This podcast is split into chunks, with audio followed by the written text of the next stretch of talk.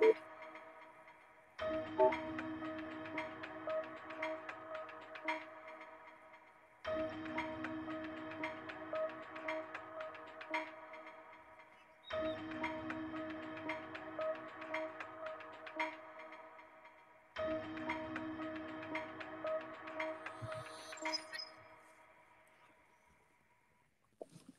Dani! Ya estamos en vivo y mira quién apareció de sorpresa.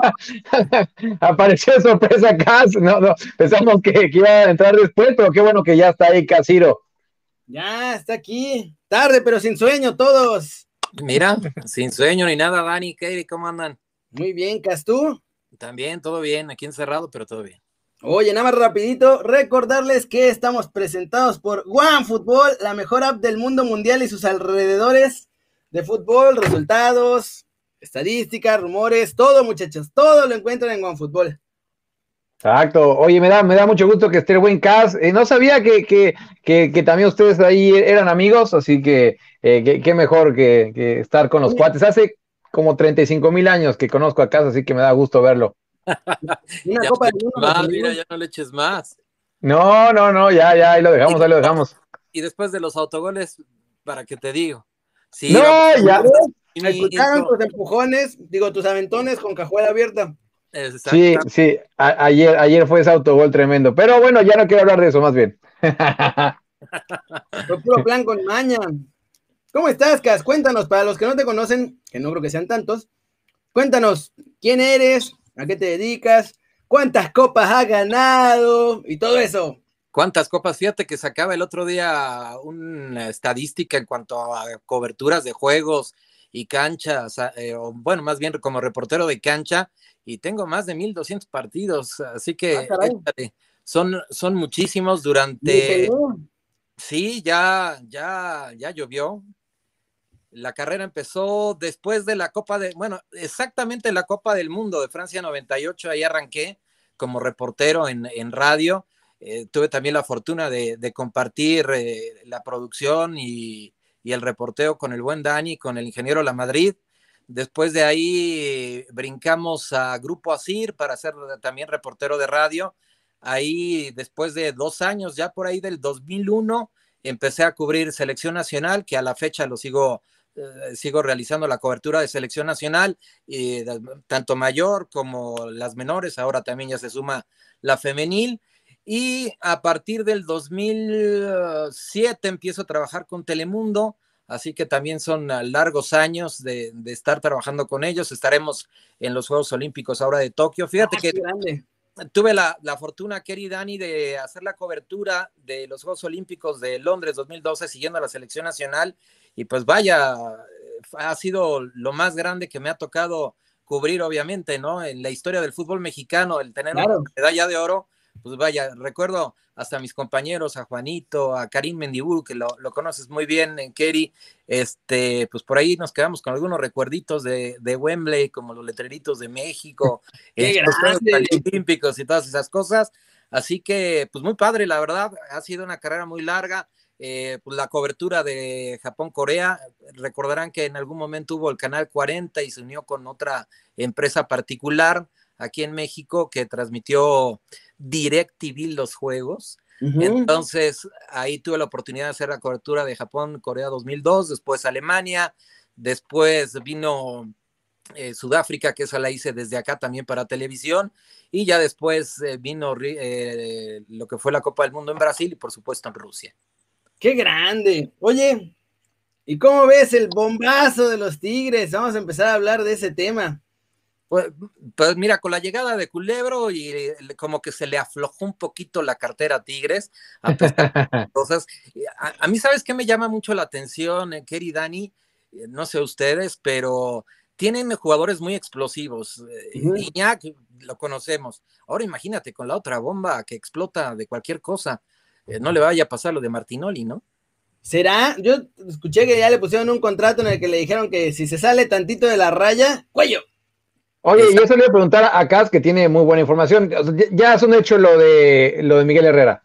Prácticamente, ¿eh? o sea, es un secreto a voces, termina el juego hasta que no termine. Creo que el único milagro que podría eh, provocar que, el Tuca permanezca con Tigres, y aún así lo veo muy difícil, es que tuviera el título, pero no lo creo ya ni así, ¿eh?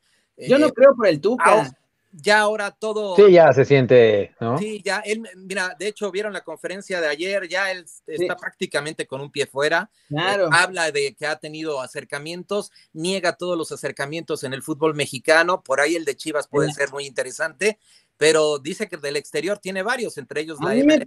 a mí me dio curiosidad de eso, es la MLS, ¿no? Porque, pues, ¿qué otro? Exactamente, es la única. La otra es de que se vaya a dirigir a Arabia o algo así, ¿verdad? También, sí, sí.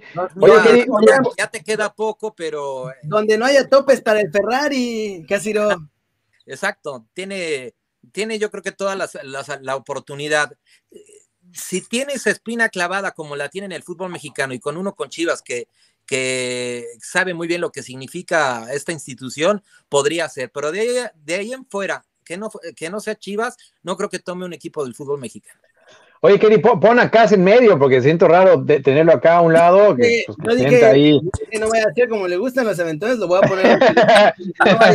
no, ese, ese ya, ya, ya, ya lo hablaremos de ratito, eso de los aventuras que ya me preguntaron, ya lo vi ahí que, que con la cajuela. Mira, te, reconoce Renosila de W Radio, sí, ahí casi estuvo muchísimo rato este, en Estadio W, todavía eh, eh, era, en aquel entonces. Y ahorita le vamos a seguir con Cas, pero eh, y les pregunto a ustedes dos, ¿le conviene más a Todán llegar con, con el Tuca? Ya sabemos que no sigue, pero ¿qué le va a convenir más, con el Tuca o con el Piojo?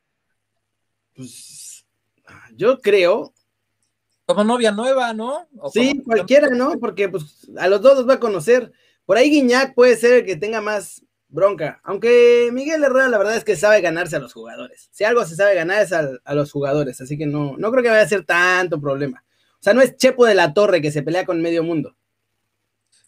Y eso que es eh, medio agraciado el, tipo. La verdad, con, con sus equipos eh, tú platicas con algún jugador que dirigió el Chepo y eh, es otro totalmente diferente cuando está enfrente de una cámara, ¿eh? Sí, sí, sí. diferente. Nada más que peca de, como todos los directores técnicos, son más necios que yo. Claro, sí. Además, los de la torre, los dos, son, o sea, son bastante estrictos y a veces se les pasa un poquito de calor el horno. Mira, y, por lo menos lo que nos están respondiendo, ahí está más o menos, ¿eh? algunos dicen que Tuca, otros dicen que, con el Piojo, eh, le conviene más con el Piojo, el Tuca.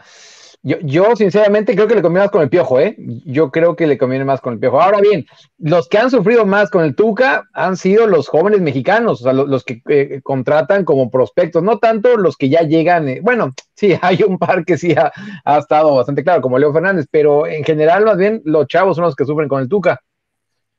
Sí, por ejemplo, el caso de Central, ¿no? De Paco Venegas, eh, fue mundialista sub-17, jugó en, el, en la Copa del Mundo de Chile en 2015 y de ahí en adelante siguió su carrera con Pachuca, se fue al Everton, después lo, no, no fue a préstamo, lo compra Tigres, eh, eh, creyendo que es una gran promesa, pero pasan los años y tú no lo ves que se afiance. Sí pasan los años con, con un Uguayala, por ejemplo, ¿no? Que puede pasar lo mismo que a Torres Nilo, pero es el momento que a este tipo de jóvenes les den el impulso que los, eh, ahora como buena empresa, los, los cimenten muy bien y de esta forma puedan crecer, ¿no? Y sea una amalgama entre jóvenes, que eso lo hace muy bien Miguel Herrera, Herrera a diferencia del Tuca el, Tuca es muy cuadrado y pocas oportunidades. Y si ustedes analizan sus últimas alineaciones, bueno, este año por el COVID fue una cosa, pero casi siempre son las mismas alineaciones, los mismos cambios, casi a los mismos minutos. Y eso si los llega a hacer, tienes tres, ah. tenías tres cambios y hacía uno o dos tal vez. Era muy raro cuando hacía tres. ¿Qué oportunidad vas a tener como futbolista si está casado con la suya? ¿Y tú le auguras que le ir bien a los Tigres ahora con Miguel Herrera o igual? Eh, yo creo que va a tardar un poco en adaptarse. Tiene una gran ventaja ya cuando esto empiece a, arrancar con la normalidad. Ese estadio pesa.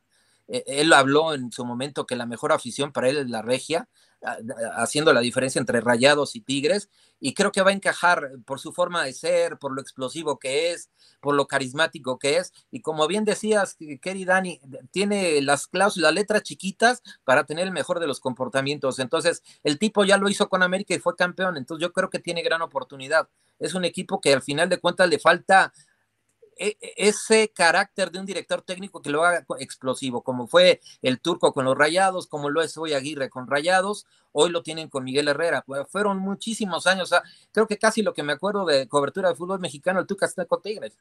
Sí, nunca lo corren a ese señor. No, oye, y, bueno, ya decías que a lo mejor en el extranjero, ¿no? Y sí sería bueno ver, ver a dónde se va. Pero de, entrada, creo que Kerry le mastica bien al francés. ¿Cómo es la pronunciación correcta, Kerry? Es Tobón.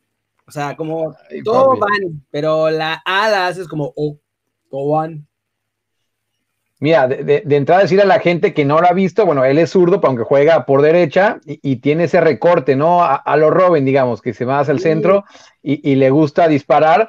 Así que lo, que yo que sí estamos de acuerdo todos es que es un gran fichaje, o sea, eso, eh, eh, eso está seguro. Y, te digo algo, estos sí son los fichajes que, resuenan en todo el mundo, así que eh, tanto deportivamente como a, nivel de marketing, creo que Tigres hizo bastante bien y lo decía Cas, ¿eh?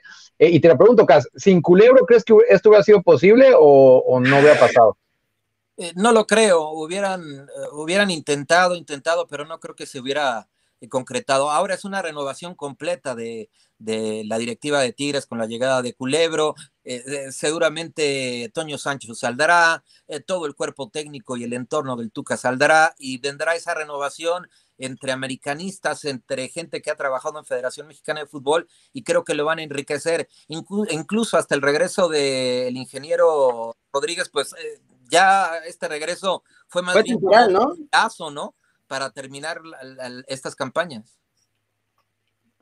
El Diablo Núñez, oye, ese Diablo Núñez, ese video que vimos parecía, este, eh, ¿cómo se llama el de Monterrey? Que luego imita a los jugadores, porque ya ni parecía, ¿eh? Sí, es el, el video de presentación oficial, por así decirlo, de Tomón.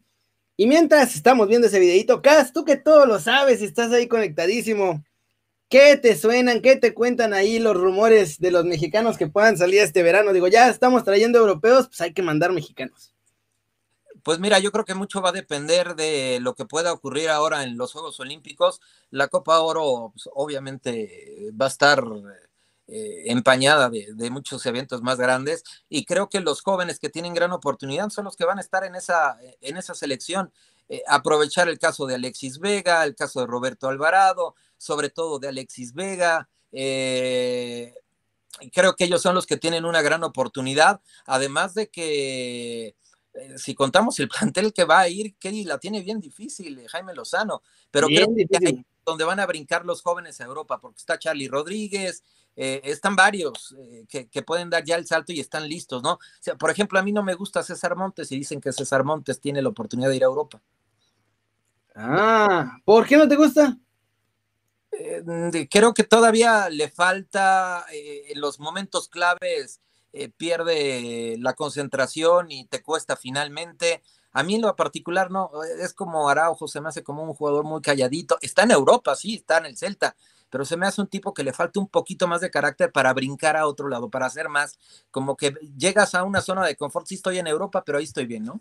Mm. Ayer, ayer lo que me dijeron, y vamos a, me lo dijeron un buen amigo, que dijo que su, no, no, esto apenas están como los sondeos, pero que el representante César Montes está ahorita en Bélgica intentando contactar, contactar con, algunos equipos, y digo, mm. eh, y siempre eso es Cas, ¿no? Y Kerry, eh, como el camino un poco a la segura, ¿no? Este, llegar a Bélgica, eh, Holanda, aunque luego sale un poco mal, pero... todos los mexicanos se van a la belga, Dani. Y a algunos les gusta ir a la selección, al país eh, ah, de Bélgica, ¿no? No, no, no, a eso me refiero. A la, liga. Hasta quedarse ahí. Sí, sí, exacto, ¿no? Este, pero mira, en, un, en, una de esas, ¿eh? ¿eh? es que estoy viendo acá los comentarios también. Em, sí, digo, obviamente a nosotros nos gustaría que cada vez salieran más, más mexicanos. Eh, el otro día tuvimos aquí, eh, Cas, a, a Gerardo Arteaga, y la verdad, es sí dijo eh, que le costó al principio y que incluso se quería regresar, pero bueno, que al final de cuentas aguantó vara y mira, ahora titular indiscutible. Sí. Es que tiene muchas cosas que ver, ¿no? Eh, mira, por ejemplo, el, caso de Lines, que también platicaban eh, de, su posición y del crecimiento y de que poco a poco le costó también mucho trabajo, pero ya hoy encarrilado y además arropado por el capitán de la selección mexicana, Andrés Guardado, qué mejor pero, pero hay otros que verdaderamente la sufren. Mira, Dani es gran fanático de Pumas y pregúntame de Pablito Barrera. Sí. O sea, la sufrió, la sufrió, de verdad la sufrió. Le mando un saludo, pero yo recuerdo algunas entrevistas que hacíamos con él y nos decía, me cuesta mucho, una por el idioma, este, dos, alimentación, a dónde voy a comer y terminaba a ir a una tiendita de conveniencia y ahí se alimentaba. Entonces, imagínate, ¿no? Qué fuerte, qué pesado, y más si no vas acompañado y si tu promotor o, tu representante eh, no está contigo todo el tiempo, pues te va como le va a él. Es que se sacas, este, y nada, para acá con eso que... carácter, ¿no? Sí, pero es que allá están acostumbrados a que realmente tienen todo, ¿no? O sea, realmente les hacen todo eh, y, de repente llegan acá y, si no, el club le pone, digamos que una niñera, es muy complicado. Y acá en, Europa es como, nada, ellos ya están grandes, no hay problema. Pues no, en México no, no están tan, tan así. Pero sí deberían ya estar grandecitos, o sea, no pueden. Sí, deberían, deberían. Eso, pero voy a hacer una pausa porque hay que cortarle aquí al YouTube rojo.